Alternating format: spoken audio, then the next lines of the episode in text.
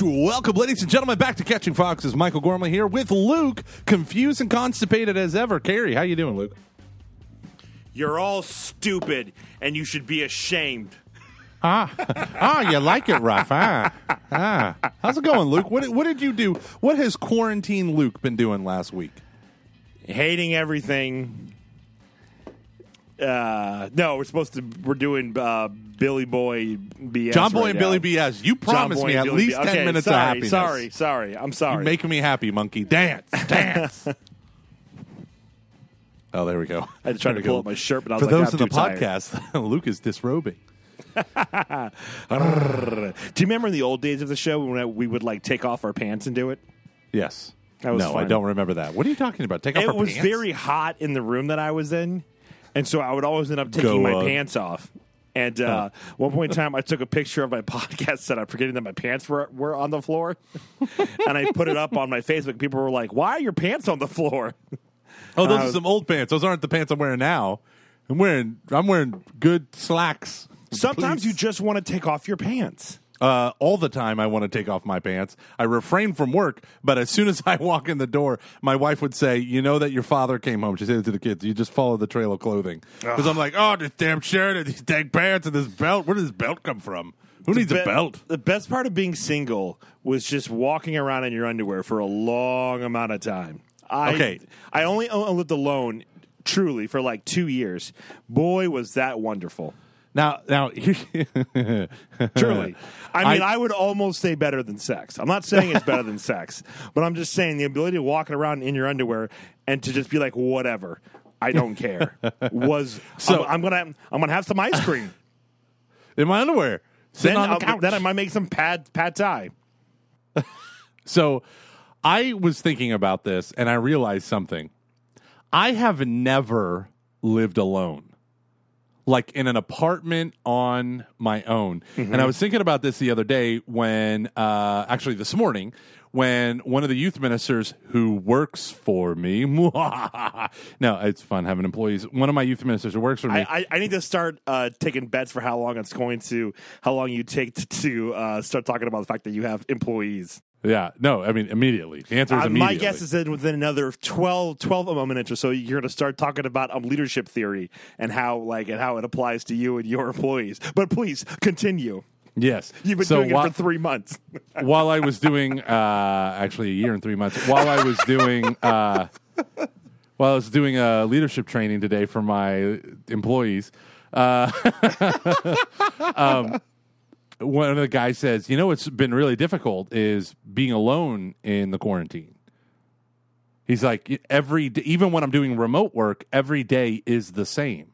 And it's like, oh, I guess it's time for lunch now, so let me slide my chair back from this desk six feet to the couch and eat lunch there. You know, and I was like, oh my gosh, that would be so hard and so...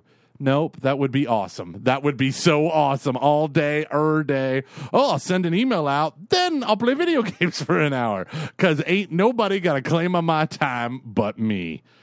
One I mean, time, I'm sure he's actually very sad, but uh, I don't remember why this was the case.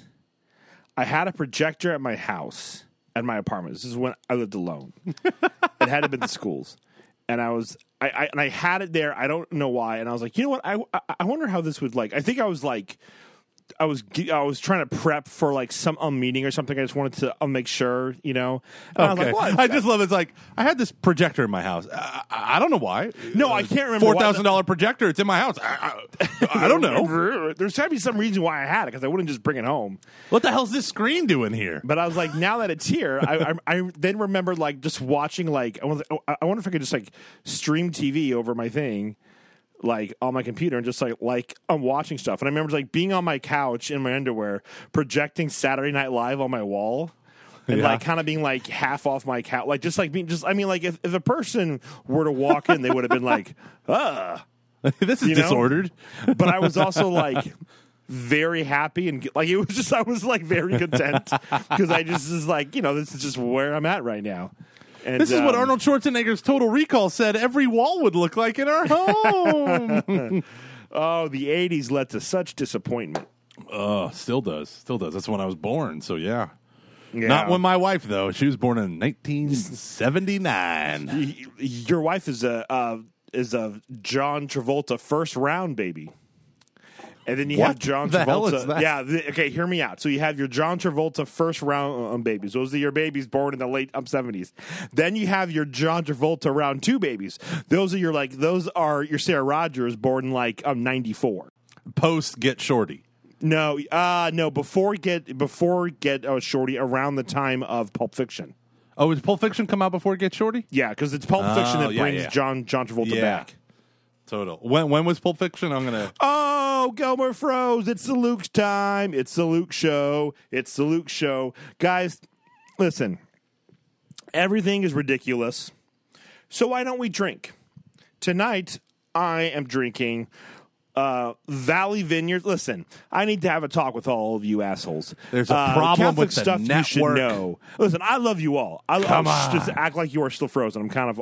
On a on a on a on a roll. I love you all very much, like a lot. I like I pray for you guys every day. Whenever me and my wife pray, I always pray for Catching Foxes, um, listeners. Uh, but you're a bunch of douchebags. Catholic stuff you should know gets so much booze from all of the from all of their listeners. We've never gotten booze. I think maybe one. No, it's not true. Someone sent us beer one time. You guys really need to step up your game and start to ship me and Gomer booze. That's all. And freeze. Wait, did you really freeze? Anyways, my point is, as I pour this alcohol that I had to buy myself while I, while I, while I podcast, um, it would be great if you guys could just step up a little bit and buy us some booze. Doesn't have to be a, like nice stuff, and just um, send it send it all to me. Gomer's not going to drink it. He likes uh, he likes White Claw. He's an idiot. I'm going to really enjoy it. I'm going to drink the booze that you send. I'm going to appreciate it. I'm going to mm, has a little bit of like an earthy, er, have a little bit of an earthy smell to it. Gomer just, um, Gomer just left, so it's just me now to talking about booze. Maybe smell a little. I, um, I smell some berries in there. Mmm, there's a nice acidic taste there, and it really. Uh, oh, there he is. There he is. I was just telling the kids about how uh, um, this wine tastes. Can hear you. Wait, no, I can hear you. I can hear you. There we go. Ah. I turned down my uh, my gain so I could yell to my wife to get off the Apple T V with your period piece shows. Uh. Period piece show. Shannon, stop watching your shows. We're making fun of how old you are. Come here and listen. Come back. Gosh, have a have a little bit of respect. Shannon, have a little bit Luke of respect. And I are trying to have fun at your expense. Do you wish you still lived in Cincinnati, Luke? Oh, hell yeah. Absolutely. Is living day. in Dayton killing your soul? Every day. Shoot. What does it's your wife fine, say though. about that? She gets it, but it's better for her. It's She, she really likes her job, and especially once we have the baby and stuff. I just, like... Our whole community is down there. Now we have we do have some friends up up here, yeah. and quarantine has made it you know hard. But and it's not that far, like you know out in Houston or anywhere else in in the in the world. We aren't that far mm-hmm. from my house to downtown. If there's no traffic, I can get there in a I can get there in fifty minutes straight shot. So it's really not like that bad. I just love Cincinnati. I love I love the people. I love the vibe of, of the city. I love, like, I just knew, I mean, I drove all over that place when I was over at the Archdiocese. So I know, yeah. like, just everything. I, I just know so much about it, and I, and I know where all these cool things are. And there's just, it really is a um, treasure of of a city with just all these, like, hidden great things. Just because it's, it's just so old, and it was so big and so important at one point in time, and it's still an, an important city with a what lot of made it. What made it so important? It what was, made was it just W K R P in Cincinnati? Yes, yep, that was it. Actually, it. Very weird. Uh, even in the seventeen hundreds, we're like, there's going to be a radio thing here. It's going to be very good. Um, They're going to make a sitcom about it, even better. And there's going to be a turkey thing. We're all going to laugh. Um, it was um, it was. This, almost as far west as you could go, right on the Ohio River, trade trade town. Um, that's pretty much the reason why. And well, it is funny that Chicago and Saint Louis were like twin cities. Saint Louis had an earlier start, had a bigger jump on industry, commercial, travel, all of that stuff. Yet in like the nineteen, I think it was the nineteen fifties, Chicago just lapped it and never looked back. And Saint Louis, from that point on, just uh, shrank. Hi, Luke. How are you? Hi. So I was answering a question about what does the domestic church look like when you live alone? Yeah. What does it look like, Luke? I, I think it looks like, in a way, um, a lot like the normal church does. Now, it's hard because, you you know, if, if you're by yourself, it, you don't. Obviously, the church requires other people, but you can still have a, have a prayer life. I think you really need to have people over.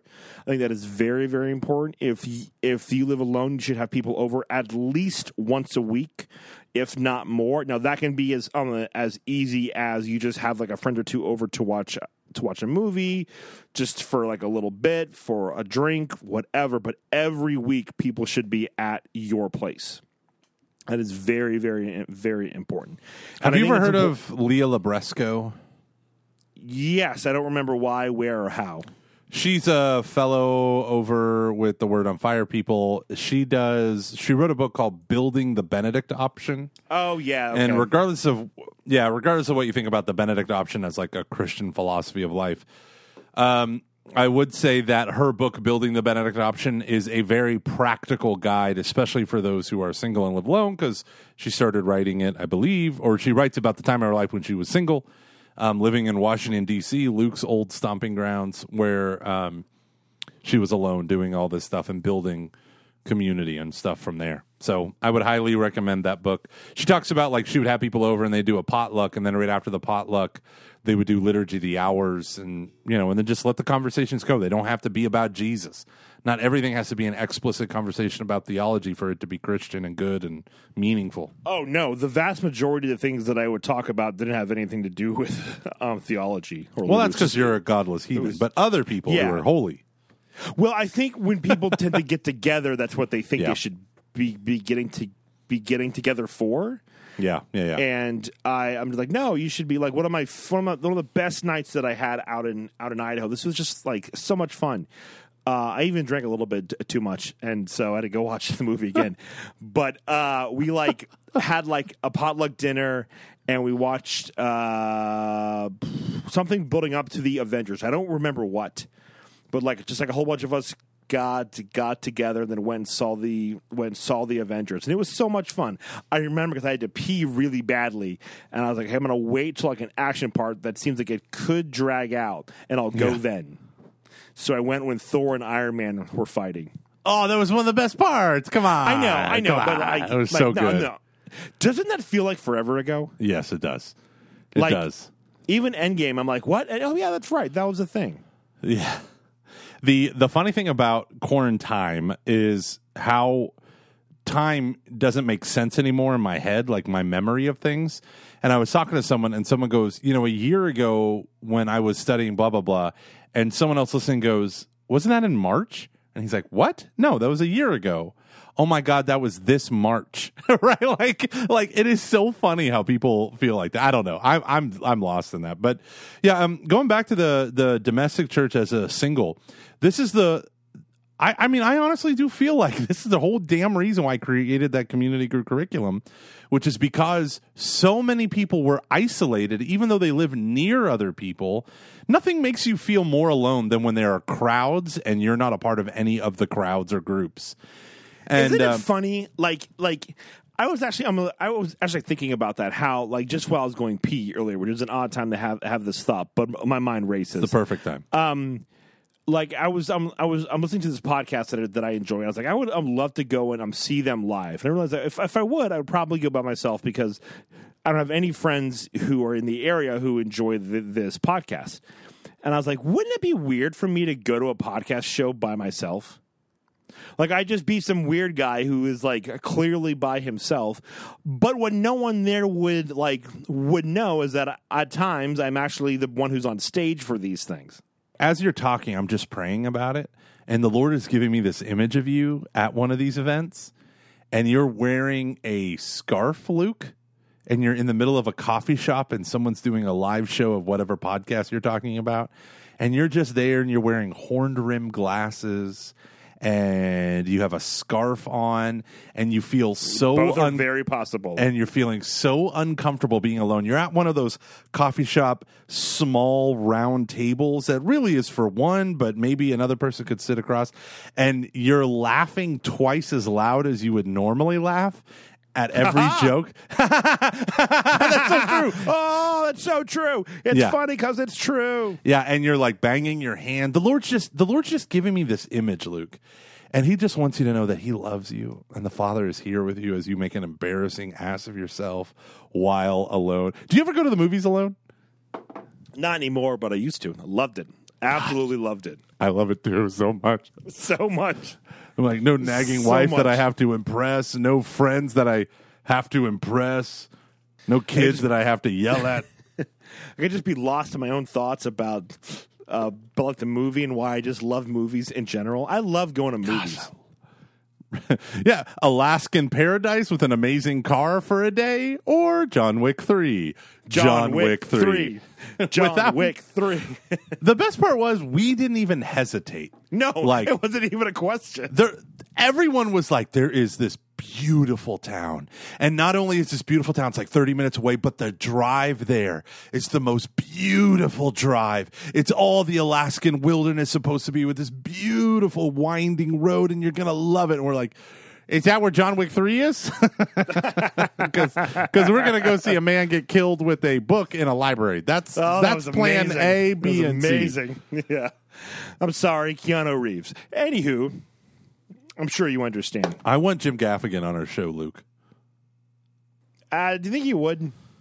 I think he would, man. He's in his. He's still quarantined with his crazy family. His five kids, his wife. All right. Maybe we can try. I, I don't think he's quite as Catholic as some people think he is. Every time he goes on Colbert, that's all they talk about. And he keeps saying, I'm kind of a terrible Catholic. But he was on Jen Fulweiler's show. No, I know. I know. But, like, when you hear him on, like, the other real podcast, I'm like, I don't know if it's exactly yeah. what. But, like, I would want that guy. Because I think he's I mean, I think he's hilarious. I, I think he's I, I mean, I think he's Catholic. I just don't think he's this, like... I don't think he's going to be showing up at Franciscan anytime soon. You know what's like, funny? Oh, I, this is I mean, he, did, he was at me. Focus. He was at Focus. No, he wasn't. Yeah, he was. He was no, at no, Focus. No, he wasn't. No, yes. he wasn't. That would have been huge. No, he wasn't. Luke, I am when? telling you right now, he was no, at he Focus. I'm, no, he wasn't. About two years after Beyond the Pale, and twenty thousand college students went nuts and ran to him. And some people said... Uh, I don't believe this for a second. Oh, yeah, yeah, yeah, yeah. It was, uh, my guess is twenty twelve. Uh, Jim Gaffigan Focus Conference. twenty fourteen. Oh, site can't be reached because my computer is going nuts. Tell me what the website is. Uh, Google. Jim Gaffigan. I don't see anything. No, no, no. Google. The first thing, thoughts from a Catholic dot com dot wordpress dot com tag Jim Gaffigan. twenty fourteen, twenty fifteen. That's what it was. It was twenty fifteen. Bum, bum, bum. All right, whatever. Who cares? Can't you just say, Gormley, you were right? Gormley, you were right this once. No one gives a shit. Oh, people give a shit. People, Luke. People give a shit. And I got to find out what the hell's wrong with my internet. Nothing is working. Hey, Luke, can I ask you a quick question? What are the types of movies that you go back to over and over again? Back to the Future, Star Wars, uh, and the Marvel movies. Next. No, I'm just kidding. Um, I, I don't think I've seen Back to the Future in at least fifteen years. Oh, you are... Oh, that's disgusting. I When should my kids, my oldest daughter, Kateri... just celebrated her tenth birthday. When that's should wild, Kateri see... I know, that's sick. When should see, she see Back to the Future one? Um, I'm a terrible person, so I would say that now is fine, but if not now, like twelve or thirteen. I don't know what you're talking about terrible. Me and my kids have all watched Deadpool one. Oh, well, then now's fine. I'm kidding. I'm kidding. I don't know why I believed you. I know. That was awesome. Literally, that was the greatest gift you could have given me. Oh, wait. You didn't give me a gift, even though it was my birthday. Oh. When was the last time you got me a gift? Uh, your last birthday? What did you get me? Wait, was it your last one or the one before it? It was the one before it. I doubled the income for the uh, house, right? Remember? Oh, yeah, that's right. I do remember that. Oh, oh that's awesome. That's awesome. No, what what is your go? Like, do you have another? I'm trying to think of my go-to things. Like, I stopped doing the Office thing uh, two or three years ago, where you you know you go on Netflix, and you're like, ah, I can always watch The Office. The I stopped Office. doing yeah. that. I, me and Aaron watch a lot of um, we watch a lot of Mad Men. Um, well, that's very interesting. Well, I would have to say like um, kind of like your sorry, there are a few like I'll watch Inside Llewyn Davis. Uh, I will definitely probably watch that at least once a year. There what, are what there is are, that? There are a lot of movies that I will I will Wait, what watch is that? It. Inside Llewyn Davis? Yeah, that's the Coen Brothers movie. I've literally never heard of that in my life. I have talked about it multiple times on this podcast. Inside Lou Inside Llewyn Davis. Sorry, I need to pronounce his name right. Inside Llewyn Davis, like oh. Llewyn Davis. I thought you were saying I, Lou and Davis. But oh no, Llewyn Davis. Man. Okay. Okay. One of the you weird. You never heard Coen me talk bro- about that? That's the weird one. Is like a one of the weird ones, the TikTok, right? It's it's it's their off it's their like cuz like every other one is like an art yeah. film, I guess. Yeah. Yeah, that's what I mean, like the TikTok, right? Yeah, it's good though. It's really it's um it's got the guy who plays uh, Poe from Star Wars. Okay. Okay. Uh it's it's it's uh takes place in um Uh, early um, nineteen sixties out in Greenwich Village. It's just it's basically about like what being what being a um, selfish douchebag does to a person. It has one of my favorite scenes in all of in all of in all of cinema. He um so he just anytime that like he knocks a girl up, he goes to this doctor to help her get an abortion. And he's doing it for, um, you know, his friend's wife that he that he has knocked up. So that's horrible. And um, the doctor's like, "Oh no, it's free. Don't you like like we, y- y- y- you don't have to pay." Like, and he assumed that like he knew. And he goes, "Wait, um, why?" Because the last girl he brought in there, she decided to keep the baby. So he's hitchhiking out to I think Chicago, and he's driving back. And he's and he's gotten picked up. He is driving back. He's driving past the town where the where the where the uh, girl is because she he heard that she moved back home. And he's like, I if I were to pull over, I could go and see my kid and this girl, but he can't do it because he's a he's a selfish um douchebag. And it's just a really beautiful scene. I mean, it's terribly sad and just horrible, yeah. but um, it's. Uh, It's oh, I love it. It's one of my favorite movies ever. It's so, so, so good. Now, if if I had to step back and say my life as a whole, what are movies that I've watched over and over again? I don't really think it would be a surprise because I don't I don't really think I don't know if I have any movies now that I watch over and over again right now. So movies in my past that I've watched at least I would say two dozen times or more. Anchorman.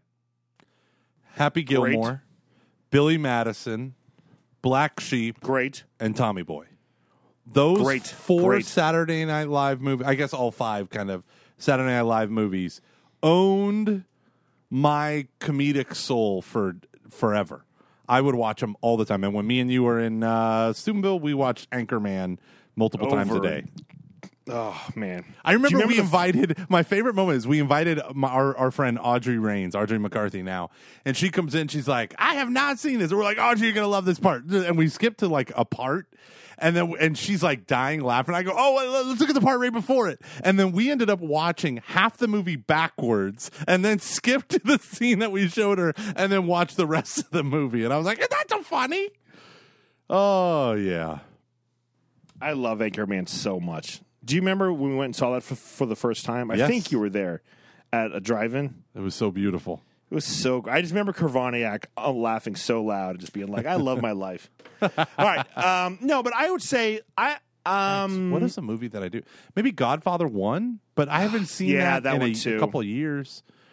I was teaching a class on baptism, and I did that whole... Uh, I did that whole uh, Godfather scene, which is, I, is one of the greatest scenes in cinema, where Michael Corleone is the Godfather and they're doing the baptism of his godson, his sister's kid, while he is having the hits that he's ordered against um, Moe Greene and the other people. Like, so it's like, do you a reject Moe Greene? Do you reject po- Satan and all of his pomps and works and evil promises and empty promises? Uh, I do. And he keeps saying, I do. I do. And then it's another horrific scene and all that stuff. And then you hear the baptismal prayers in Latin being prayed over while all these like people are getting gunned down and he's consolidating power. And I use that as an expression of like, when I was teaching about baptism, I'm like, how many of y'all see that movie? And like one hand went up and I was like, oh, your people are not my people. It's one of my favorite movies. I love it. If you were to pick two Marvel movies out of the whole canon, which two would you pick to watch over and over again? If I had to? Yeah.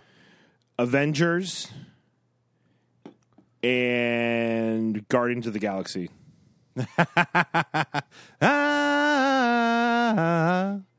Guardians of the, the Galaxy is... I love the vibe of that movie. Yeah. It has such a good tone. It's it is a fun... It is such a fun movie. Yeah. Guardians of the Galaxy is what it is, right? There's no, uh, there's no like, like with Age of Ultron, if you watch it a bunch of times, you'll be like, oh, I see all the connections they're making. I see all the subtleties. But with Avengers one, I mean, there's a lot of connections in Avengers one, but it's not like all that subtle. The Guardians of the Galaxy, it's just like, here's this movie. Enjoy it, people. I love it. Well, and I think with Avengers two, it has an, uh, sorry, with the Avengers, it has enough of all the other characters that you just, it's just fun. My two would be probably Iron Man, the first one, because I just think it's so funny. Oh, I mean, that is so good. Yeah. It's so funny and enjoyable as a whole. And I think, um, I think my favorite one, which is, you know what? Like, no, no, no. I'm gonna, even though my favorite is Winter Soldier, I'm going to say Infinity War. I could go to Infinity War over and over and over again. I think Infinity War was better than Endgame. Um, no, I'm just saying. Listen, this is just me no, watching yeah, movies. Yeah, it's true. That's true. That's Get true. off my back, Jack. Uh, there is a space. Get off w- my back, Jack. There's a space wizard who lost his necklace. Luke, what's your favorite car and why? uh, probably. Um, You love cars, so you, I like you cars. I don't know if I'm ready to love again. I would say uh, I really I don't have like a favorite car, but I I like uh, I like Audis a lot. It's not Geo Metro? A lot. No, I'm not a Geo Metro. I hate those cars so much. You had to wear one. Most people drive cars. You wore yours. I wore a Geo Metro. Yeah. People to see Luke in a tiny Geo Metro. I felt like it was a clown car. It was like, where's the twenty other clowns coming out of that car, Luke? And he's Then oh. you and Adam just popped. Do you remember we were just driving around my city, like yelling at Emily and her friends? Yes, it was the best, best, best time of my life. And everything's been downhill since. No, I love, let me tell you the beautiful thing about living in Houston is as I drive from our buddy Yeager's Ranch back home, I'm on I ten. I pass a place that moves my heart deeply, and it is Hennessey Motorsports. Have you ever heard of that? No. Okay, so Hennessey Motorsports is the home of the V ten twin-turbo Dodge Viper. So they take the most souped-up Dodge Viper you can buy, and then they add a ton of tweaks to it, as well as two uh, turbos. And it is insane as a car. I'm not a fan of the Dodge Viper. It looks cool. There was a, apparently a, uh, a T V show about a Dodge Viper that could change its skin and become different cars. It's really weird. But I love this, the idea of like aftermarket. So my dream car, you want me to tell you my favorite car? And I was thinking about this today. Please. Haven't thought about this in five years.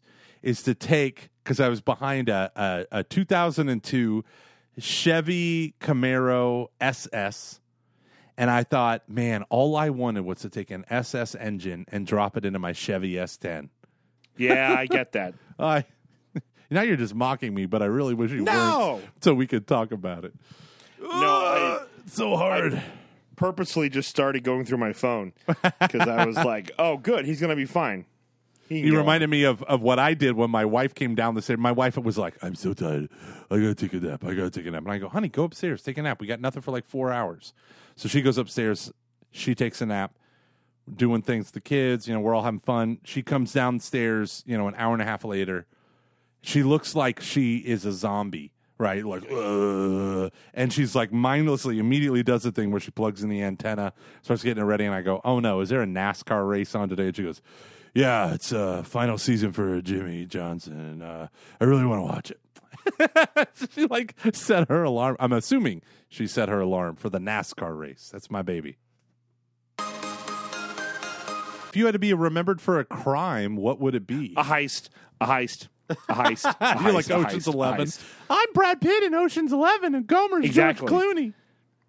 No, I, who, who would we be in Ocean's Eleven? I, we could pull off Brad Pitt and George Clooney. I'd be, I'd be the, I'd be the tiny Asian guy that does the backflips and hides inside the box. Where the fuck you been? It's my favorite line. The whole thing when he pops out of that. My favorite line is where Don Cheadle. It's not a line. It's a scene where Don Cheadle goes to explode the E M P device, and he's at that van on top covers of the parking garage, nuts. And then, yeah, yeah at the very it covers his nuts. And he's like, Deet. Yeah, I love Man, that. Man, that is such a fun. I, I love that movie. I really like. I think yeah, it's a great like, movie. I, it's like a great movie. Brad Pitt and all those guys are just cool as hell. Every every one of them cool as hell in that in that film. Such a good movie. Yeah, I I um.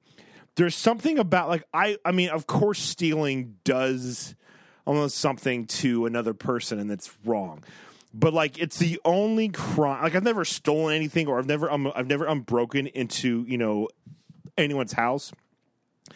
But uh, um, you know when you're a kid and you're like hiding or something, yeah. And you're in a place where like perhaps you shouldn't be, but you're trying to like, and just that like like of the thrill of like I shouldn't be doing this right right now. And yeah. I hope I can get away with it. That's what I think of. I mean, like I just think it'd be such a thrill to like do a heist. Now I think of if I actually decided to do a heist, I would be henchman number two in the opening scene of Dark Knight, where I'm, I'm the guy's like, yeah, I broke into the safe. What's that gun? You know, and that's all I would. You mean, of. Do you know? Okay, do you remember the T V show Blossom? Hell yeah, I do. I watch it every day.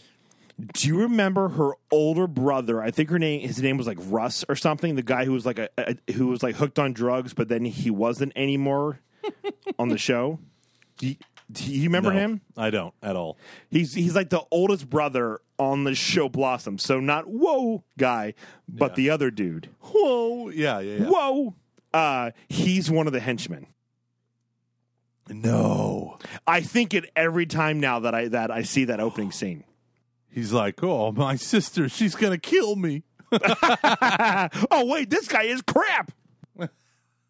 Oh, no. Oh, Blossom's elder brother. Ah. Yeah, yeah. Uh, if I had to be I... remembered for a crime, what would, what would my crime be? Now, is this like a fantasy crime or is it time to get dark? Uh... I kind of want you to get dark, but I'm also horrified. Okay, okay, no, I'll, I'll, I'll, we'll do real talk here. We'll do real talk here.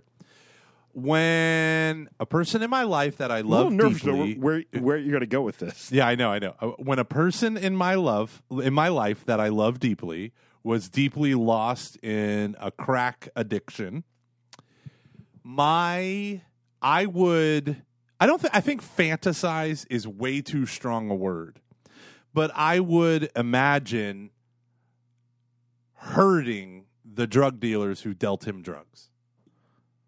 I, I mean, like, my brain would go on a loop. Like, I could find out where these people live. I could call the cops on them. You know, I could do something to hurt these people. Like, how cool would it be to rob a drug dealer that lives off the, the sorrows of people? Hmm. I used to fixate on that. But then I started thinking, well, number I mean, number one, I would never do that because I'm scared.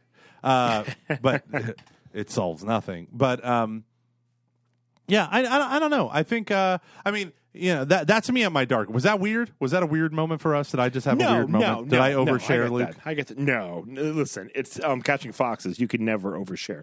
Got to get them downloads. um, yeah, it's. I really, honestly think I would love a heist. I'd love. I would. I would love to be wearing to be wearing like a suit during a heist, but not a tie, but a, a suit with. Um, That's the Clooney you know, like, look in the movie, right? Yeah. Or both oh, of yeah. Them. Yeah. It's probably uh, both. Yeah, it's both. But I think I would rather be Brad Pitt than George Clooney in that movie. I just kind of like Brad Pitt. Okay. I'm more team Brad Pitt than I am team George Clooney, but I'm on both of their teams. I support both of them. I, I enjoy I, the entire series. I think I, except for Ocean's eight, which is crap. I would be uh, Catherine Zeta-Jones in Entrapment. I never saw that film, but I have one memory of it. Well, her butt sticking up in the air between the laser yep. beams. Why did this have to come out when I was in puberty? Well, that's ingrained in my brain forever. Yeah, Thanks, hormones. Thanks, hormones and horrible industry that objectifies and uses people. Yes, yes. I can, like, see that in my... It's so yeah. ridiculous. I can see yeah. the movie cover on top of a V H S cassette. And I can see, uh, and she's wearing like a onesie, and uh, her in those uh, prototype yoga pants. Did she get together with Sean Connery in that film? Oh, God, I hope not. Oh, she has some dignified. Yeah. Bunch of the That's keys. What it sounds like. you, were, you embraced the darkness. I was born in it.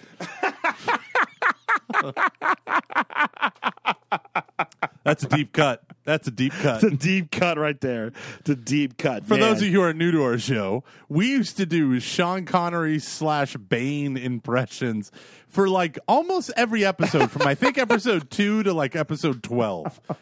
To the point where people used to send us their own Bane impressions. Yeah.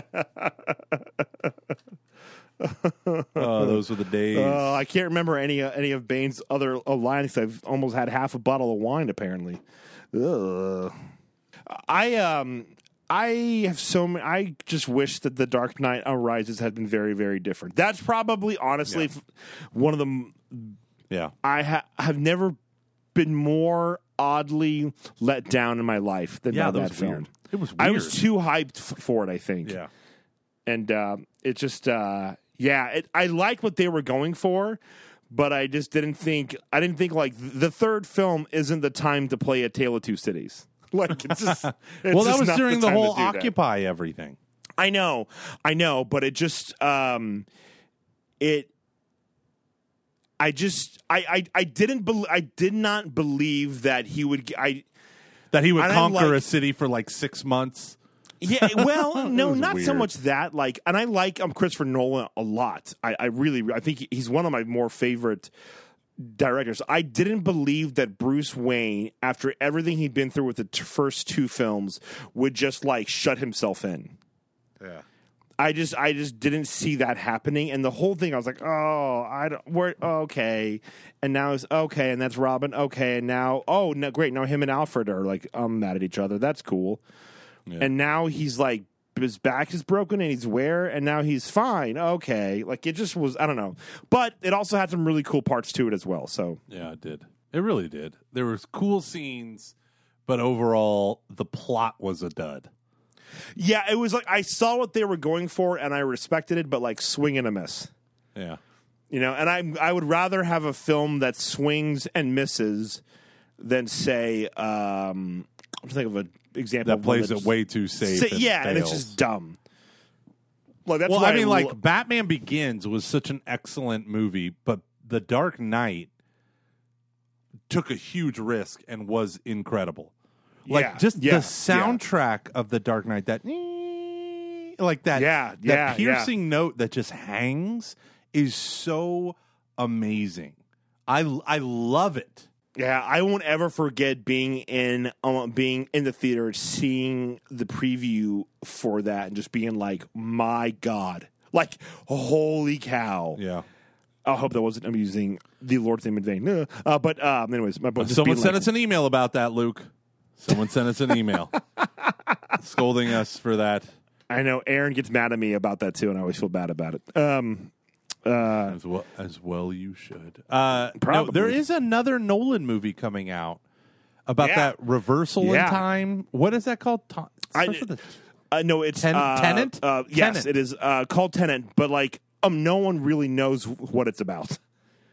So there it's was, something dealing with magic, like something like magic or something like that. There was an eight-minute clip of it that was shown at whatever movie I was at, and I was like, "I no, I don't even want to see my movie. I want to see this. I want to see this right now. Like this is so bizarre. I want to see this right now." And uh, and then I went and did all the you know like uh, click click click click, and then quarantine hit and everything got sad. Yeah, it um it definitely because he's actually uh, the whole so there's this huge streaming versus versus the movie theater work on the wars yeah. that are going on, and A T and T owned Warner Brothers, and they're like, hey, we're gonna start going to gonna start going to streaming soon, and then you have someone like Christopher Nolan who can pretty much do whatever he wants. In Hollywood, he's got that kind of um, cachet right now, and he's like, uh, the hell you are. Like, I'm not going to uh, release this on streaming. This goes Ugh. to theaters first. He's very much... At, well, so, I don't know if you recall, but back in the day, back when The Dark Knight came out, it was the whole thing was like three D, and then uh, yeah. James um, Cameron, who's a... F- I do not like James Cameron, um, was trying to, you know, he was, it was really kind of, he was the main guy be behind that. Then you had someone, then you um, had Nolan who's actually kind of against that and was very much kind of, he was more into IMAX. We thought that IMAX was yeah. the way of the future for movies. Which is true. And yeah, and he's, I think he still shoots an actual film, not, I don't think he does it digitally. I could be wrong, but I'm pretty sure he did. I think him and Tarantino are like the few people who have enough Wait, they can kind of say, no, no, I'm doing actual film. Wow. I just, I'm I'm still thinking. I'm still thinking about the opening scene of, of The Dark Knight with the Joker getting killed. And it's amazing. Yeah, it's such a good, it's so fun and just like, Heath, man, it is the, like, it's funny because, like, I know that is Heath Ledger, yet somehow he loses himself completely in that in that role. In a way like no one else I've ever seen do, besides maybe Daniel Daniel Day-Lewis. But I think why he does a better, a better, and this is, and this is obviously a tragic reason. But because he died, we've never seen him really talk about it.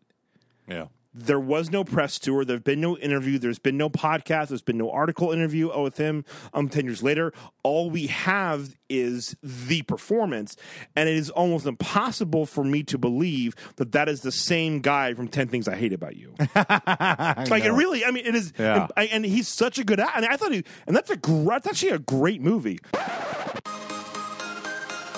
There's yeah. a dick on my face, isn't there? I love my favorite line in that movie. I've seen that probably probably ten times. That was a fun. That was a very fun high school movie. That was. Oh, oh, what is the song that he sings to the girl? Uh, I need you, do, baby, baby, and if it's quite all right, I need you, baby, baby, to warm those lonely nights. I wanna love, love you. you. Yeah, I love that movie. I and I hate the way that I don't even hate you, not at or something like that. That's based off of a Shakespeare thing. Not even yeah. at all. Not even a little bit. No. I also um, liked it because I was like, I kind of ident- I mean, I think you were supposed to. Luke, what? What? Who are the two main characters in that movie? Heath Ledger and uh, uh, Joseph Gordon-Levitt. Oh wow! Dark Knight. That's Dark Knight Rises. That's Jordan goes. Huh? That's Jordan. I didn't like, so I think you're supposed to identify with the Jordan, with the Gordon, um, Joseph Levitt guy, and I liked him, and I liked that he got with that girl because mm-hmm. I thought that girl because like we were like that, you know, like we were that age, And then, yeah. Um, oh yeah, uh, Heath Ledger was the cool guy who was like two years older, though he couldn't be as you know as cool as. But, but we like all desperately wanted to be friends with. Yeah, but like so you identify with the Jordan with the Gordon um, Joseph Levitt guy if, if that is I always I always I'm getting his name wrong, and I so wanted to date the girl that he dated, and then when like he got her, I was like, yes, there is um justice in, in the in this cruel, cruel, horrible world. Turns out I was wrong, but still, it was. Turns nice out it was a moment. Movie, and movies lie, lie. You see, Job, like it does turn out well. Ah! There is no cake. There is no ice there cream. There is no ice cream. There, there is, is only, only McCarrick, McCarrick and Minnesota and the Viagodo stuff now that's just gone batshit crazy and martial yeah. law and riots and COVID and nothing of the stuff I was, I'm looking forward to happening over the summer besides the birth of my daughter. And I'm just kidding.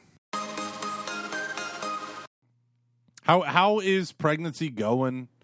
Oh, it's wonderful. It's very the ninth month is very enjoyable. Um, Said no one ever. Breeze.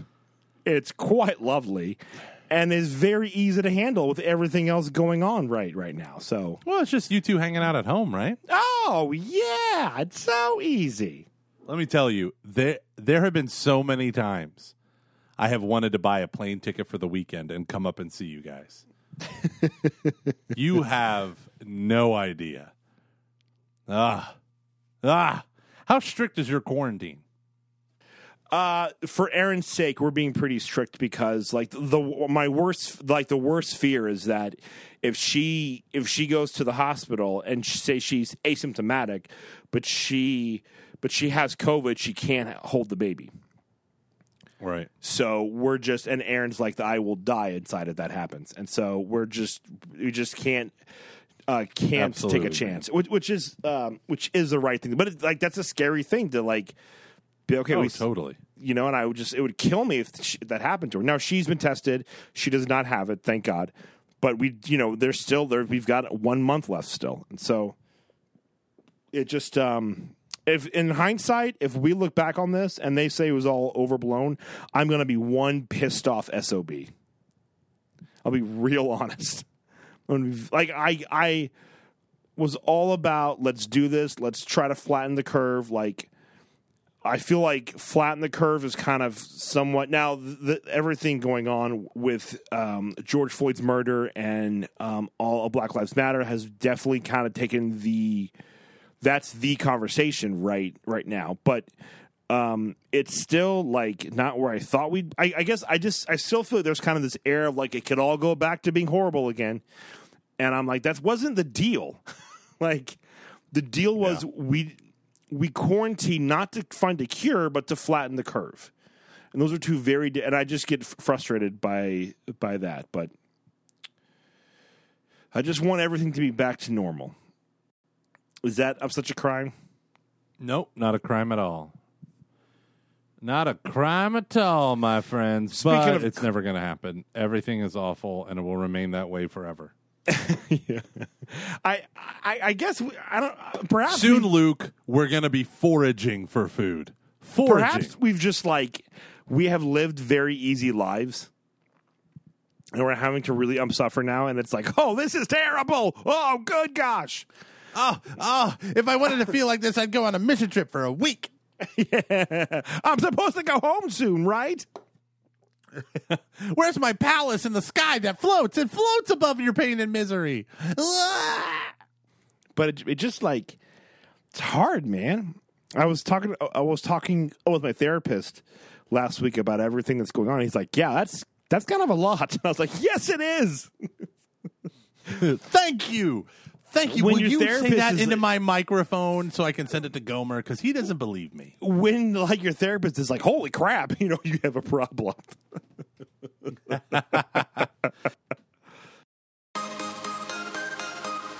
Luke, can I tell you about how I've been coping? Yeah. There's a game called StarCraft two. And I have played it on my Mac. And it is delightful. Thank you, Blizzard. Did I tell you about StarCraft? Did I, did I mention yeah, that the last time? Yeah, we talked about it last week. Oh, you know what? But I didn't put it in the episode. I clipped it out because we did that at the end, and I put it in the cut for time for our Patreon supporters. Oh, there you um, go. Yeah, yeah, yeah. So that's so if you're at patreon dot com slash C F, if you listen to that, sometimes we'll put in stuff that doesn't make it into the final show, and I'll put it in there. And our whole John Boy and Billy B S that we did at the end of last week's show, no easy solution. Um I put in there, and so for the so no one knows, but I did a uh, I used to play StarCraft all the time on, which was a video game from like twenty years ago, StarCraft one, and then StarCraft two came out like I don't know six seven years after, and I never got it. I always wanted to play it. I see it at Walmart all the time, P C games, and I'm like, oh, I could put it on my office computer, and I've always wanted to play just the campaign. I don't need to play the online stuff, just the campaign.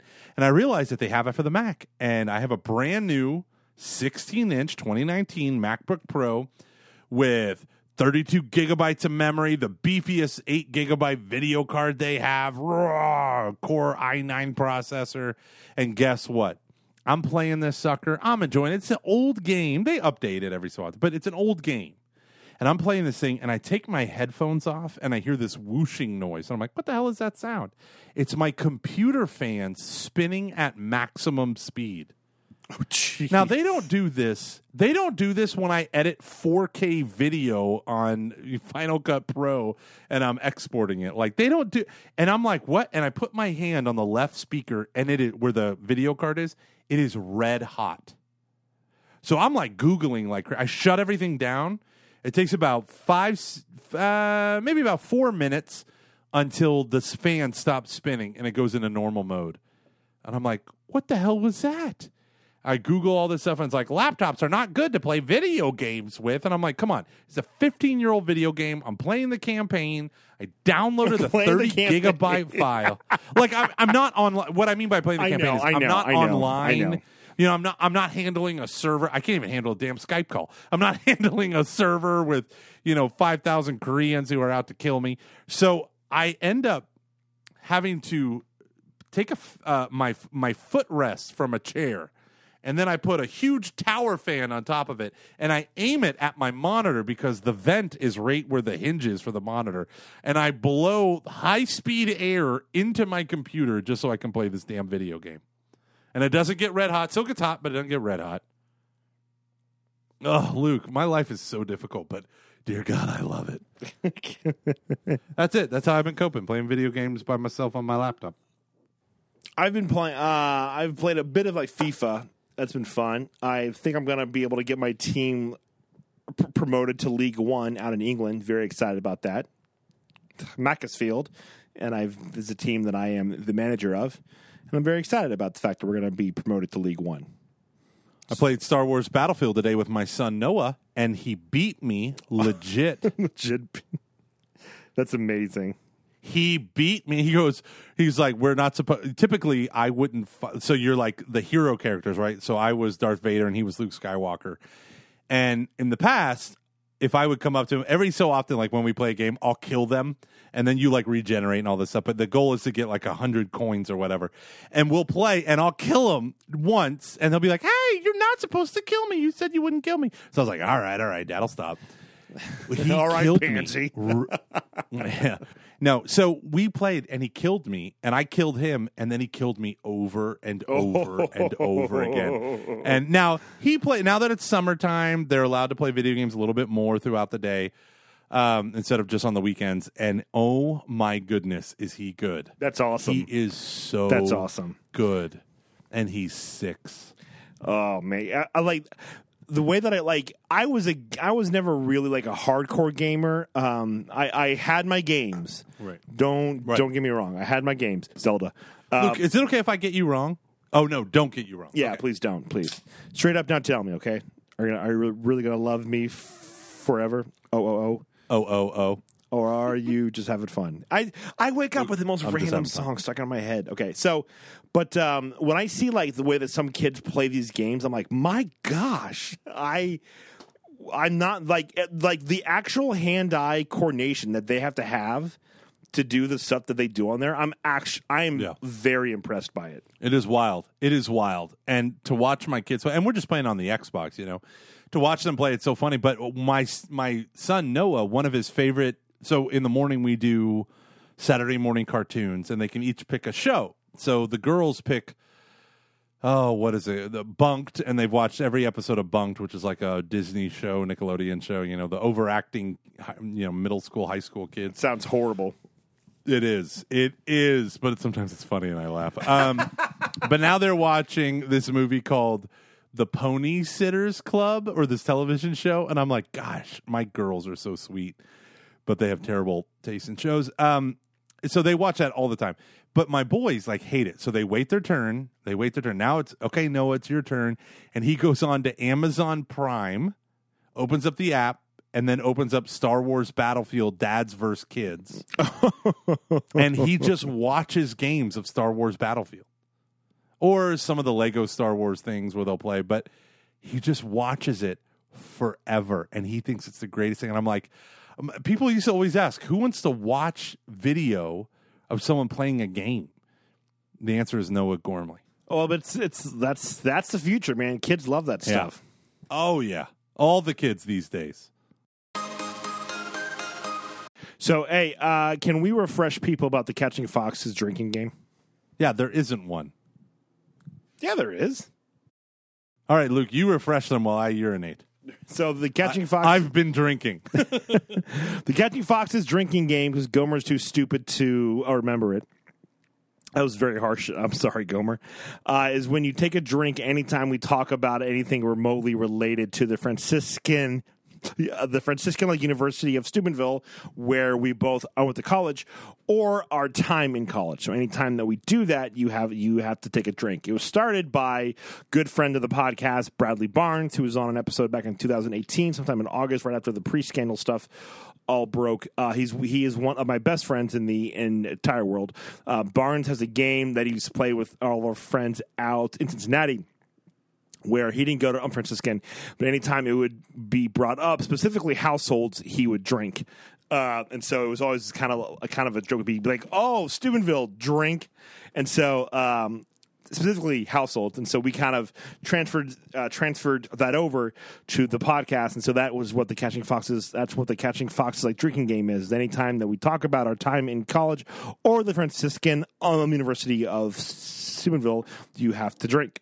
I was talking to some people the other day, and this girl said, um, who who is not a Franny, but she said, uh, yeah, like my sister was talking, and she was telling me about like her and her husband were drinking wine, and the kids went to bed really early, and so they like had a date night there at their house, and she got like really, really, really tipsy, you know, and it's, and I, and I started laughing. The other guy there was uh, was an am digger, and I was like, "Oh my gosh, you sound like a Franciscan student." Oh, it's like Franciscan drunk, which you never say the word drunk because that's filled with shame, but you just say things like, "I was buzzed," or "I was really, really buzzed," or "I was tipsy," or "I had a little bit too much, but I was fine." When really you were like, blah, blah, blah, blah, blah, blah.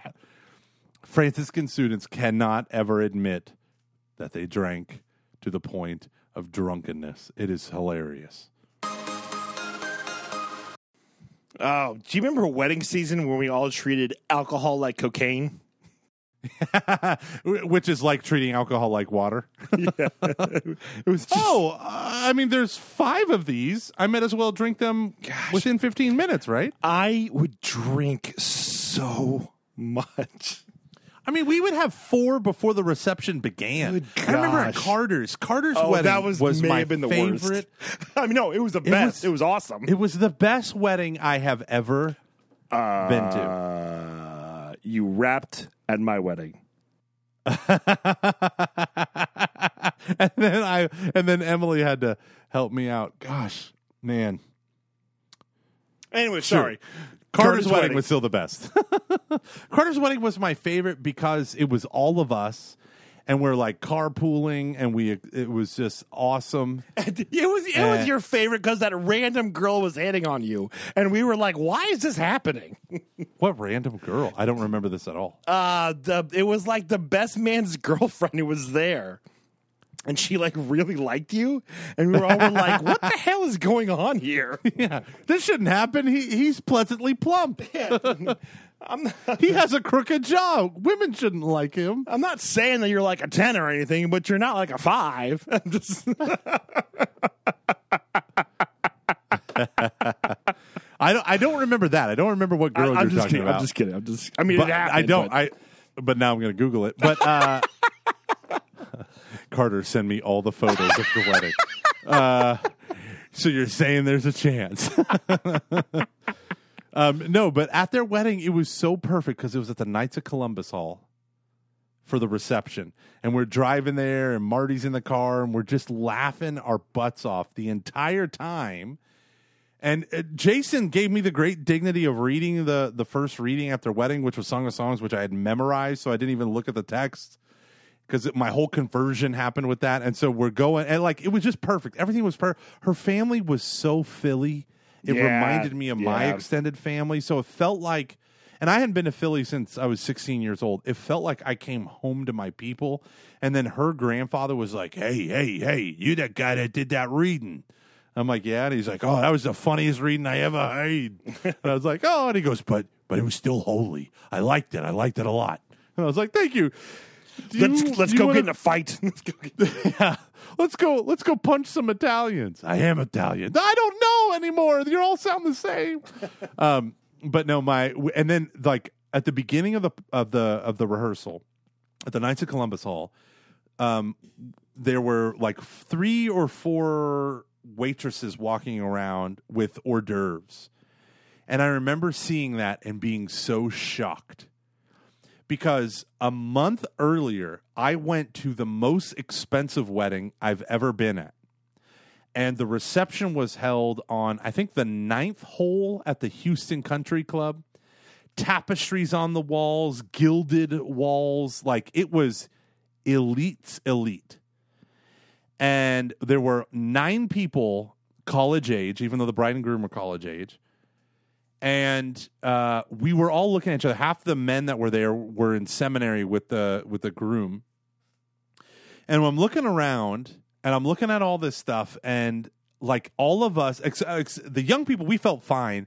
And the lady comes up, and she goes, would you like wine? Would you like blah, blah, blah? And I never t- drank wine at that time. So I was like, can I get a beer? And she goes, of course you can get a beer. And I was like, I'll have beer. Give me all the beer. I want beer. And so we're drinking. It was it was the most uncomfortable wedding I've ever been to. God bless them. They had to make daddy happy, and, and father-in-law was paying for everything. And then to juxtapose one month later to their wedding at a Knights of Columbus Hall, you know, not a shoestring budget. I don't no, want to be rude to them, but I know what you mean. Yeah, yeah, yeah. It yeah, was yeah. it was it felt like Way it more felt down, like a down wedding to earth. should. Right. It felt like a wedding should, where it was a bunch of families coming together, you know, and just doing this beautiful thing. Yeah. And uh, the waitress came out, or the, I, I don't know what you call it, the server came out, and she they had, like, delicious food for hors d'oeuvres. And I looked at her, and I go, can I have one? And she's like, yes, sir. And I go, even though we're early and it hasn't started yet? And she goes, yes, sir, you can. And she goes, and even the bar's open, so why don't you go help yourself? And I was like, it was, from that night on, it was like four before anyone else showed up. Four beers, I mean, before anyone else showed up. It was beautiful, and we just danced and had fun. Ah, yeah, yeah. That's one. That's one. I think honestly, men were men and women were women. It's one of the hardest parts. Is like when you leave your twenties and you just start to realize that those times, like that's like because it's such a fun part of your summer wedding season. Yeah. And just it, it just is such a. F- it, there's there's really not anything quite quite like it because it's such a joyful experience because it's a sacrament and it's you know and it um, there's just a lot of happiness and there's so much alcohol and you get to see all these people that you love and it is wonderful and it's over with and I'm gonna pour myself another quarter of a glass of wine. Yeah, and. You know what? Like when I think of Jason Carter and Nikki's wedding, I think of family. They did one of those things that I think is absolutely remarkable, which is from beginning to end. You know, they invited all of us over. I think we stayed at Nikki's parents' house, and we're in all different parts of the house. And the, I mean, like we, we were just body, college student bodies everywhere, and They made it feel like home. Yeah, it was they really nice. They made it feel like home. They were sweet. I mean, we did for the reception or rehearsal dinner. They went off and did the rehearsal, and then afterwards they we did an, a, a holy hour, and our household brothers did adoration, and we sang our household song, which you know, almost always moves me to tears now. Um, and we sang it, and we just... And that friend group of like Carter, Stu, and Word, where they were just on point. They were so funny. They were so fun. And every aspect of it felt amazing. And, you know, in the, oh my gosh, I do remember that girl. Holy crap, she was into me. It was so weird. It was so weird. It was so weird. Because I was it like, was so he doesn't deserve this. I'm just kidding. I'm just kidding. No, no, you're not. I remember me and you're John not. just being like, what the hell is happening? Gosh, you guys are so mean. What? That's not mean. You guys are so mean. You You're like, say- why would go? Why would no, a woman? No, that's not what we're saying. That's not what we're why saying. Why would a woman? Why would a woman? No, Come here's on. why. No, it's funny because we, I realized this when you came when you came home with me. Like, girls love you. Like, for whatever um, for whatever um, reason, like, I remember the first time that, like, I brought all my friends home my freshman year, Emily just goes, Gomer is so hot. And we all go, what? And, like, all of her friends like, oh, my gosh, Gomer is so... And we were like... I, I just remember being like, what? Because it's like, you're not, like, you just, like... I don't. I'm not handsome. No, no, no, no. I'm not saying way, that. No, I'm not saying that. But I'm, I'm, I'm, I'm like... No, I'm... I'm saying I'm that. saying I'm it's like that. I don't I don't like think of you as like, oh, this is my buddy. I'm a Gomer who's like a really good looking dude. I don't think anything about your looks at all. Like, you know, you have like some like guy friends that's like, not, oh yeah, like he's that's like not a, what you said like, last night. He's clearly exactly. uh, uh, like you have like some friends that are like like clearly, this is like the good-looking friend. Like he's the best-looking friend out of out. Like out here of the bunch. Adam Fazzi. Yeah, exactly. He is Apollo himself uh, with a large nose. Yeah, like like um, like gosh, there's that guy like Tim like Willoughby or whatever. When like you oh, know we were in so college. Yeah, like just like like a genuinely like oh like that's a good look like like that is there aren't very many people better um, better um, looking than someone like a George Clooney or a Brad Pitt. You know, I don't think of you like that. I don't think people um, think of me like that. And so, and so it would happen to you. It happened to you at Fazzi's bachelor party. Did it? We went out. Yeah. Do you remember there was like, th- there was this bachelorette party there and you were just being yourself, which is like, you're being outgoing. You're, you're being, you're being, I'm um, a fun. You are being funny. And the whole bachelorette party was like, ah, this guy's so funny. And I remember, and we were all just like, of course this would happen to Gomer. The best part of that bachelor party is I was married, what, like a week before? Yeah, you wouldn't shut up about sex. Oh, gosh, it's so fun. You guys tried to so tell fun. everyone Get married. How it worked. And we're like, yeah. we all know. Some of us have done it. Some with shame, some with not. But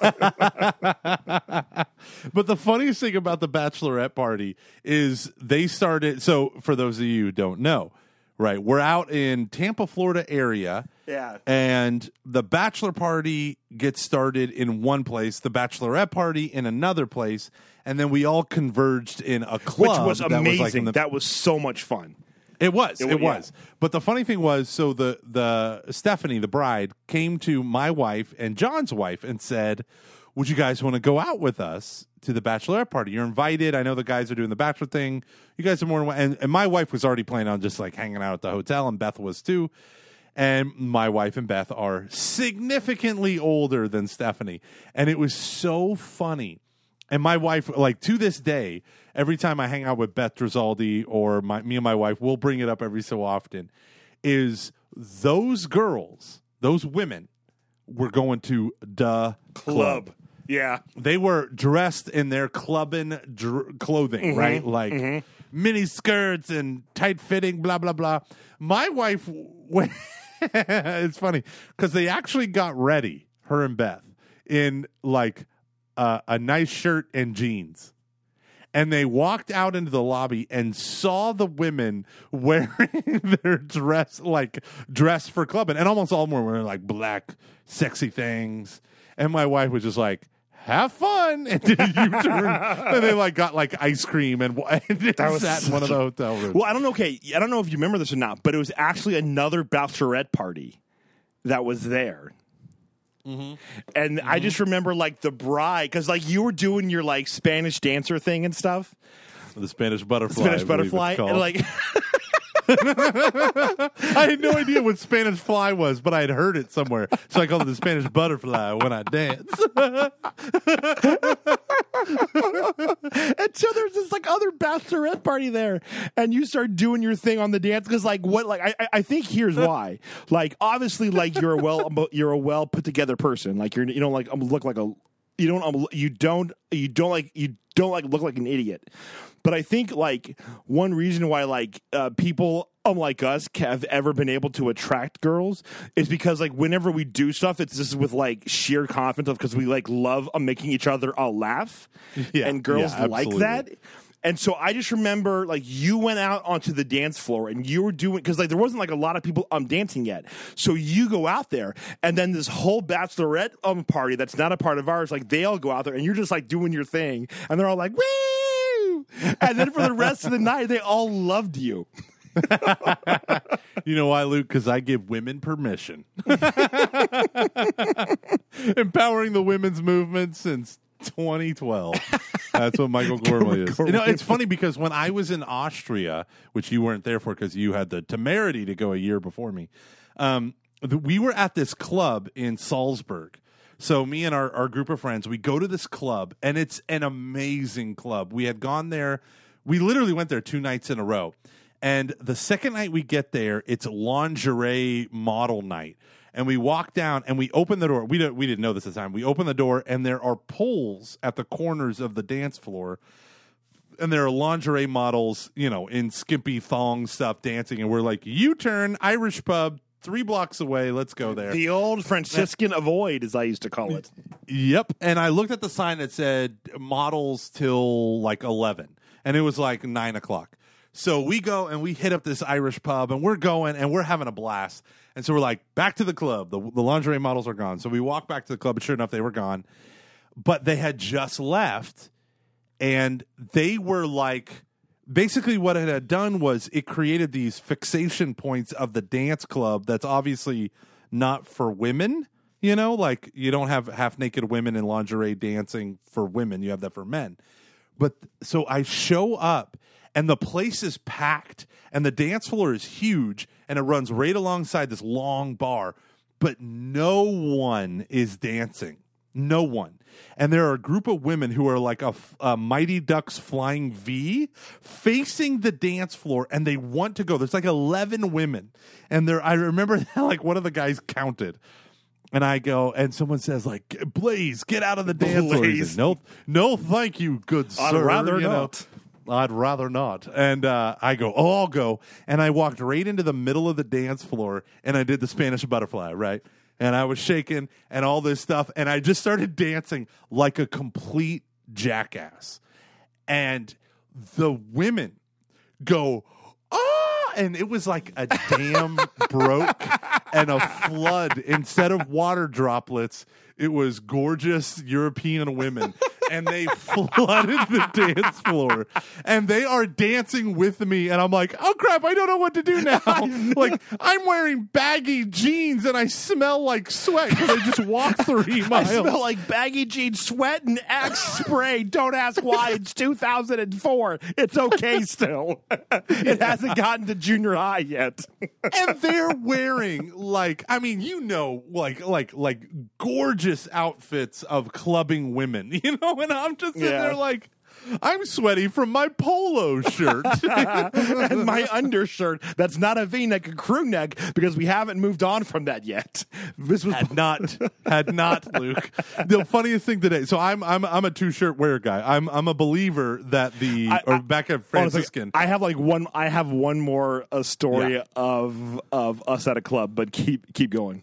No, so uh, we you made this comment. It was either you or our buddy John Drizaldi who said that the undershirt is the is the white man's girdle. Do you remember that phrase? Because you get an undershirt, and the moment you put an undershirt, for those of you ladies who don't know out there, when a man gets an undershirt, he's like, he always puts it on. The collar's nice. It's it's like flat against your neck. And Feels then you good. wash it like twice, and you dry it in the dryer. It immediately shrinks, but only top to bottom, not not the width-wise. The width-wise stay wide, but the top to bottom shrinks, so your belly sticks out. It's a lot of fun, especially if you're obese. And then um, the collar start, the, the the the neck starts getting all like wrinkly and wombly. But I had this view that you always had to wear an undershirt with all your shirts, even your T-shirts. I would just always do that. I don't know why. And I haven't done that with T-shirts. I haven't done that in years. But it was like a style in Oklahoma in the nineties, and it became embedded in my soul. Much like our friend Grisaldi, who always tucked in the front of his T-shirts into his pants, but not any of the other stuff. Classic John. And I would sweat so much from two layers of T-shirts. Can you imagine that? Two layers of T-shirts. Why do you do that to a T-shirt? And today, I, I was going to a meeting, and I was rushing, and I was wearing a nice button-up shirt, nice slacks, and I smacked into a door and spilt an entire cup of coffee on myself. So someone's like, hey, I got one of our uh, Capital Campaign T-shirts downstairs, and I put it on over my undershirt, and I was like, wow, this feels like Austria. Literally my thought today about four hours ago, or eight hours ago. Ugh. Do you remember, this was the summer of two thousand three, before I went to Austria, you, me, and Jimmy Ruth were hanging out with some people. It was a really cool group. I can't remember. Like, I remember this one dude. I think his name was Peter. He was there. I don't remember who else was there. But um, I came up over the summer. It was people that, like, you were all hanging out with over the summer then. Go up. And we went to a club out in Wheeling, West Virginia. Do, yes, do no, Fazzy's dad's old club. Yeah, yeah, yeah, yeah. And do you remember there was that girl there who, like, because, okay, there's always this weird thing when you go to, like, a school like Steubenville and you go out to, like, a club or something. Whenever a girl tries to, like, dance with you, which usually involves a little bit of what, what we used to call back in the day grinding. Yeah. And so you kind of do, like, the polite, like, oh, I'm going to move. Or if it got real bad, you may kind of, like, you wouldn't, like, push the girl, but you'd kind of, like, just, you know, kind of, like, show her that, like, you know, by gently, like, putting your hand on her back or something as you move away. Like, hey, I'm not going, I'm not going to do this. I'm with you. And mm-hmm. you try to be mm-hmm. stealth about it because you don't want to um, cause a scene. We call that the old Steubenville shuffle. Yeah, yeah, yeah, the old Steubenville um, shuffle. So do you remember that blonde girl that I was, I had to do that to? And she kept like, like we, I would oh, talk to her. She was bit. obsessed with yeah. me. Yeah, and then she started like dancing with that guy, and then just like was like glaring at me the whole time, and I was like, what is happening? That was that. I, I have to say that was probably the weirdest clubbing. That was moment. So. Of course, it would happen to me in Wheeling, West Virginia. It was so weird. And if we took a poll, ninety-five percent of the people in the club were from Wheeling Jesuit. Oh yeah, no, I remember that. It, people, you got to understand. So we're at this club. It's a three. Story club, and each story has something different, but at the bottom is where the the hotness is, where all the energy and the loud thumping music and the big bar is and all this stuff. And this woman kept trying to grind, you know, as a big fine woman, trying to back that thing up onto Luke, and Luke's like, I'm a respectful individual, your body is not my plaything, let me angle, turn. And she kept doing it, but I, I will never forget. The dude, one of the dudes sitting in a chair at one point, and she's just essentially giving him a lap dance while s- never breaking eye contact with you. It was so weird. It was so... I remember I was, like, wearing... I think this was then. I, th- I think this was then. I was wearing, like, a lot of knit hats because the early aughts. Oh, yeah. Oh, yeah. And I had a, a lot Dave, of knit hats for Luke. I loved knit hats. And I had a Dave Matthews Band knit hat. And I think she, like... grabbed it, like put it on like her head, and I was like, that's my Dave Matthews hat. Yes. Oh my gosh, I am there right now. Yes. Worst night of my life. It was just so like, and I don't, I, it's just, it's funny because it's, that is one of those things that like I look back on and I'm like, you know, I, I honestly, honestly do think that it's a good thing to try and engage, because I, I like um I if there's one thing that I regret about my twenties and like in college is I loved uh, dancing and going out and dancing, and we just mm-hmm. didn't do a lot. Now like me and um like me and like other people would we did more like at, at Steubenville was fun. I, I think it was the prods, they would always have a party up like jagging around, and um. We go to we go to the we go to the top floor and stuff, and like th- like that was fun. But I really I did love going out like um to clubs and stuff, and I wish I had you know done more of that. But it's so hard to navigate that as a dude, because as a girl you can kind of be like, I'm with my girls, I'm fine. Now you obviously have tons of dudes coming up and like uh, being really like skeezy, and I'm not trying to like undermine, like underplay that or anything, but there is this element of like I just wanted to go out and dance and have like a good time, but not be an idiot. And I think for dudes, you kind of can't do that. The ex, the the you know expectation is you're going to hit on girls and like be like a skis ball, or to hang out and like and you know act like you don't care. And I think what like we would do is try to just go and have like a good time, have fun with it, which isn't necessarily the norm. Just a weird thing to navigate. I like how you said we, we should only do ten minutes of Billy Boy and B S, and it's been an hour and a half because I can't yeah. handle anything else. Jason, we're starting now. now. Okay. So, racism. No, we should wrap up the show, Luke. You want to know why? Because hmm. Harry Potter is not going to read himself. There you go. Have, have you been enjoying it? So, every time I finish a book, me and my wife watch the movie. And I'm going to say this. Number one, okay, I did not read the books because I was afraid I would be playing with witchcraft, demonic stuff, no matter how many of my Catholic friends told me. So after that episode with, and you and Roscoe talking so much about Ginny's diary and Tom Riddle, I said, that is so clever. I barely, re- I remember that sort of from the movies. I'm going to read. And I have an Amazon Kindle Unlimited subscription, so I downloaded book one.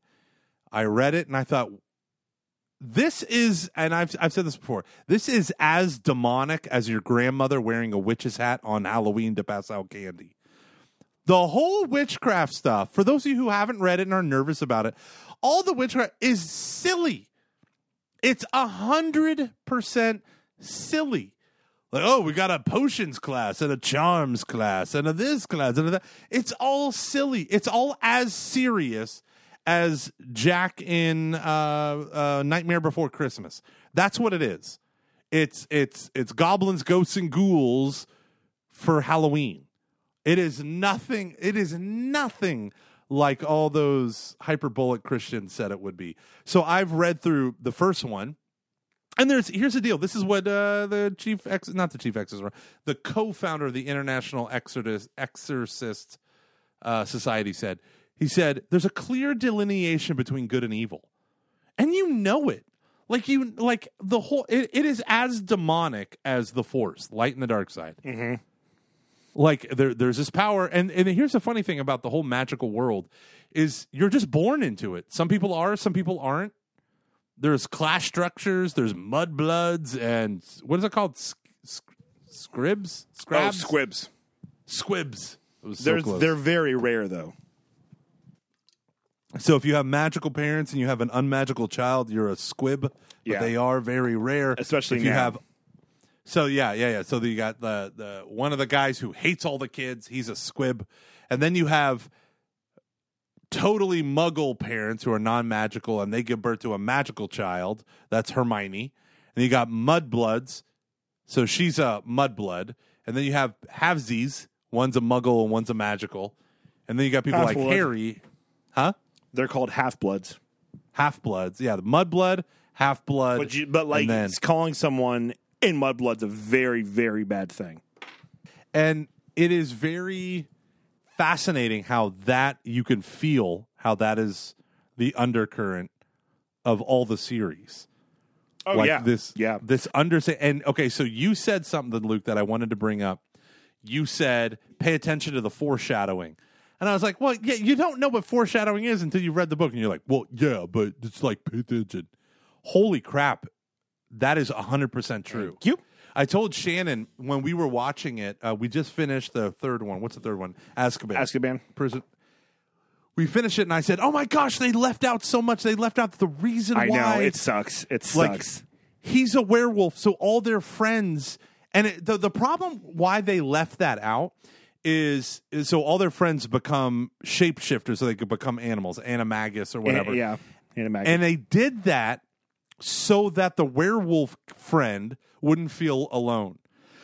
But the other thing about that is it shows you what a mastery of the craft, right, of wizardry that James Potter had. He actually was an insanely intelligent and powerful wizard. It's a very hard thing to do, especially for kids to be able to do that. It's like kind of insanely difficult. Yeah, and so the the idea, for those of you who haven't read the books, like the, the people who can morph from a human into an animal is so rare, and it's so like dangerous a power that they are, they're, it's like the Mutant Registration Act. They are registered, and there's like there's only been like eleven of them in the last, you know, hundred years. Well, there were three undocumented, and that's this guy, this guy, and this guy, and one of them is James Potter, and they taught themselves how to do it. But the the fascinating thing is they taught themselves how to do it so their friend, the werewolf, when he turned, would not feel alone. And from that, like, they just gloss over that in the movie. They never even mention that in the movie. They never mention that their nicknames were Mooney, the werewolf, Padfoot, the dog, Sirius Black, Uh, Wormtail, the rat, Peter Pettigrew, and uh, Prongs, the stag, James Potter. And they never mention that, and yet they still show the stag in the damn movie, but they don't mm-hmm. explain it at all. And you're like, that's the Anna, Anna Magus thing, the form that he would take. And I thought, like, those movies are, I, I will say, of all the movies so far, the first three, the second one is, to me, the standout best. The, the Chamber of Secrets. Number one, the video C G I still holds up in most ways.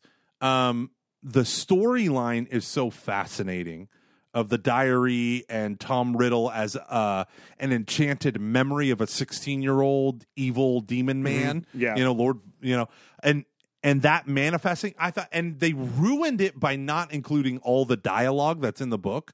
They easily could have included all the dialogue. Basically, how he talks about manipulating Ginny. The problem with the movies is they just do these jumps and assumptions. They assume you've read the book. Yeah, it's just so a way just to visualize skip, skip, it. Skip, skip. Yeah, yeah, they just skip, skip, skip, and you're like, no, that's how you. So my wife was like, oh, that was that was all right. And I remember watching the movies and being like, yeah, that was all right. And all these people are like, that was awesome. It's because they already read the book, and so that that's my like feeling right now. So. I don't know. I'm at the grand, uh, the World Cup of there Quidditch right now in the fourth book. The f- fourth book is, um, oh, dude, I'm jealous of you to be able to read the fourth book because you don't uh, remember any of the films, right? Uh, I mean, really? barely I do. Barely. barely. Just enjoy that fourth. Just chew on that fourth book, man. It's wonderful. It is so here's the, wonderful. I mean, I mean, just, okay, Malfoy, right? Just the name Malfoy. Mal in Latin, mal is evil, malus. Right, where you get the word malicious. Malfoy, the workers of evil. You have the father's name is Lucius, or, you know, light, Lucifer. Yep. And his son's name is Draco, dragon. Right, so you know these are bad actors, and she doesn't, like, the, the critique of Harry Potter being, like, glorifying evil and sin and all this, and, and you know, all the evil stuff, like, the moment it actually goes into the outside of the fantasy elements that you would find in Chronicles of Narnia and J R R Tolkien's Lord of the Rings of, you know, certain spells or incantations that make things happen. But other stuff like, like make fun of so much, like divinization, right? Like I, when I, I remember looking in the third book and like, oh gosh, now there's a professor who teaches divinization. And it's all like a joke, like, oh, wow, that in her entire career as a professor here, thirty years, she actually made two predictions that became right, you mm-hmm. know, and like yeah. stuff like that. Like, the, it is in no way. Sh- now, I could understand if you were someone, and this is what the Exorcist guy from Rome said. He said, if you were already on that bent, this book is going to, like, if you already like liked meddling in occultic stuff, this book would either be like super childish and stupid, and how dare you call this magic? And real pagans call it magic with a C K. Like, I can understand if it confirmed where you're already going. But if you're just reading it for, like, fun reading, it is... The magical side of it is fun, but it's silly. And, like, flu powder. Like, we go into a chimney, and we take this flu powder, and we throw it on ourselves, and we spin, and we disappear into the flu network. Oh... I got the chimney accessed into the flu network. Mm-hmm. Look, it's so silly. To, to, that anyone would read into a demonic subtext, to me, is appalling. So far, from what I've seen so far. Yeah. No, no, I agree. It's it's it's great. And you're about to get into like like where it gets real good. So I'm jealous of you, man. It's wonderful. It's absolutely wonderful. All righty. Well, Luke, we need to wrap up this show. Woo! Woo! Woo! We talked about a whole lot of nothing. Thanks, everyone. We needed this. Yeah. Dear God, I need, repri- you have no idea. I hope you it's have re- no idea. I hope this can be a bit of a reprieve because I just think I just needed to not talk about everything. So, yeah, th- there, there we go. Thank you, Jason. Jason, thank you. Everyone, thank you for listening live. I'm sorry that my video sucks. I'm going to call my internet provider and give him a stern yelling. There we go. Damn muggles.